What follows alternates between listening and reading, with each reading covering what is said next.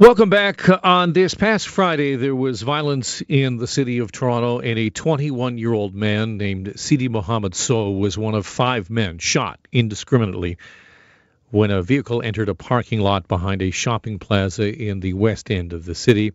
Sow died less than 24 hours later in hospital.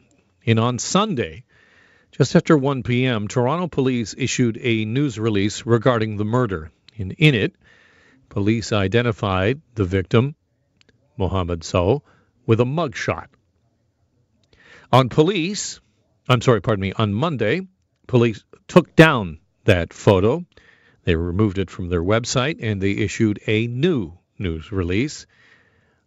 Police saying the photo had been used in error and they corrected the man's age to 21. The initial press release came out saying that he was 20. Much of this raised eyebrows. It's not uncommon, we have found, for the Toronto police use mugshots of victims. But in this particular case, there's an extra wrinkle. It turns out that Toronto police made an offer to the family to provide their own photo to identify the victim but they did so in a rather unusual and, shall we say, unorthodox way. I certainly hope it's unorthodox.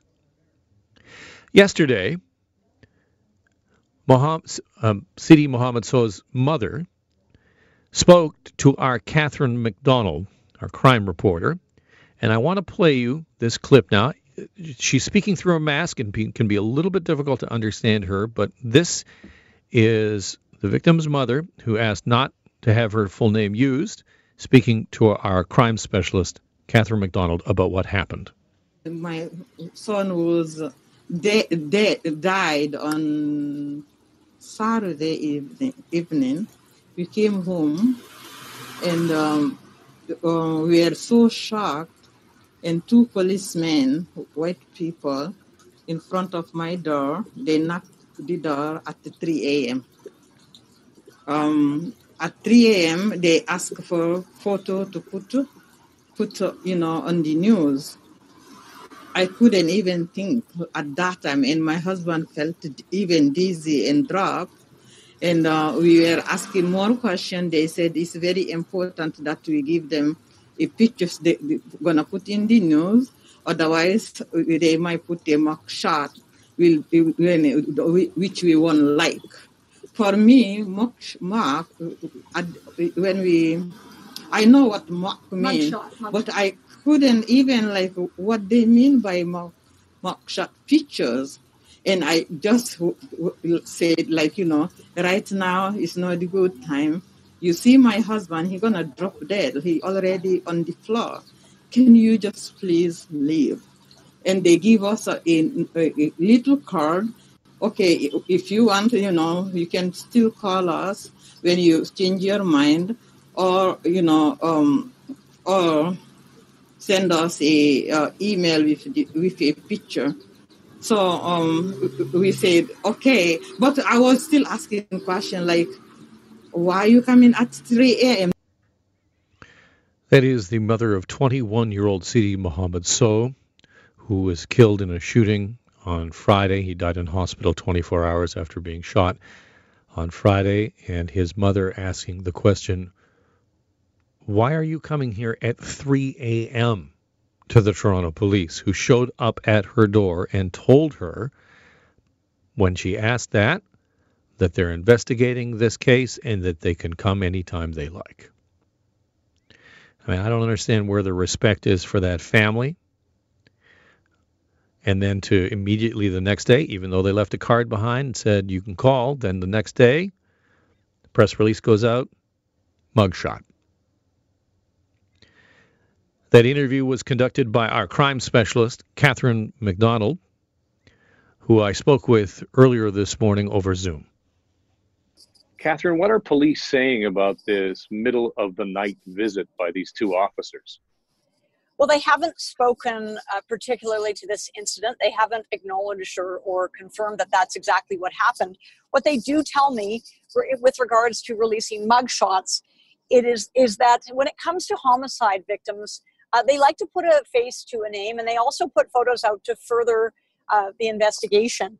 And they say that in uh, cons- consultation with families, photographs are released, uh, and when they cannot get a, a photo from the family, uh, they then have to turn to the records management system of the Toronto Police, which means they're a mugshot. But they say that that is not their preference. However, that being said, if you go to the uh, Toronto Police website and look at unsolved homicides, I'd say about one in 10 victims are uh, the photos that you see are actually mugshots. It seems unusual to a lot of people that the police would go and put a mugshot out of a victim, especially when whatever past they might have might have absolutely nothing to do with why they were a victim of a crime yeah, uh, uh, people who are uh, upset about this, critics like Priscilla de Villiers, who is herself a mother of a young woman who was murdered 30 years ago. She's a victim's advocate. She says it really is troubling because it labels a victim as an offender and it, it automatically tells people that this person's life really isn't as important as others.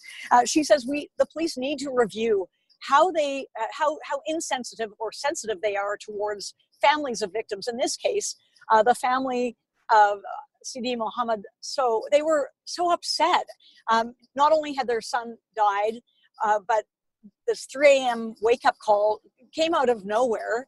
Uh, they were really stunned and confused, and, and they said they really had no one to turn to. They uh, they were afraid because there's there's yet to be an arrest in their son's case, and uh, they had spoken to police before, so they didn't understand why the urgency of this middle of the night door knock. And that's why they said please leave and the police did leave cards which I, I, that's how i know these were homicide detectives but uh, they didn't call they didn't come calling the next morning and it was 1.30 before the release went out. How did all of this come to light in the first place kath well we posted a photo on uh, on global news's website which i then tweeted out and it was a niece of Mohammed Sow who contacted me and she asked uh, that we use a different photo. And at that point, there, I could see on social media there was a ton of discussion about why why are the police using a mugshot for a victim? At that point, we weren't even aware uh, that police had made a mistake and that this was a photo that was taken when he was a youth. And so uh, they had to take it down later because they realized that uh, by law they weren't allowed to use this photo. So they had made a mistake here. And the police continue to defend that in you know some cases they just have to use a, a mugshot. There's no other way around it. Yeah, so I did ask uh, Meaghan Gray of Corporate Communications for Toronto Police that question. She said they did discuss uh, this practice. They are going to continue this practice. But, you know, opponents, critics like Priscilla de Villiers, she believes that, you know, using a photo or a mugshot of a victim, if it involves a known gang member, she said to me, then I understand that. We, it's a, it, we're telling the public, you know, this guy was involved in organized crime. Uh, but she said, when you're other victims, like this young man who uh, is only 21 years old, um, obviously, in this case, the photo should never have been released to begin with. You know, the police need to go to greater lengths to try and um, get a, a photo from the family. And if they can't get one, then they shouldn't release one to begin with. Catherine McDonald, our Global News crime reporter. Thanks, Kath. I appreciate your time. You're welcome. And that powerful interview is available on our website at globalnews.ca. Uh, Catherine's interview uh, with the victim's mother. And it is clear that police, in this particular case especially, needed to do more. It's not enough to just show up at a victim's family's home at 3 o'clock in the morning, say, photo, please. I mean, you can imagine the shock, the horror. This is their only son who had been shot just days before and killed. They're just trying to grapple with that, and police show up at the door and say, "Well, listen, if you don't uh, give us a photo, we're going to put a mugshot out." So hopefully there'll be some kind of internal review of that by the Toronto Police. I understand that you know investigators they want to get the information out there, they want to get the information out, you know, and then I mean, the flip side, I'm, I'm not blind to this, that the flip side from us, the media, is like, where is the photo? Where is the information? We want the information to be able to get it out to the people. And so I understand that the police have a very fine balancing act here. But in particular, in this kind of a case, you cannot be smearing You cannot be smearing somebody like that by just, oh, here's a mugshot of so and so. Does this have anything to do whatsoever? Is there any evidence whatsoever that whatever this young man had done before he was so tragically shot, that it has something to do with has something to do with what happened? There better be, or there's no reason to put out a mugshot.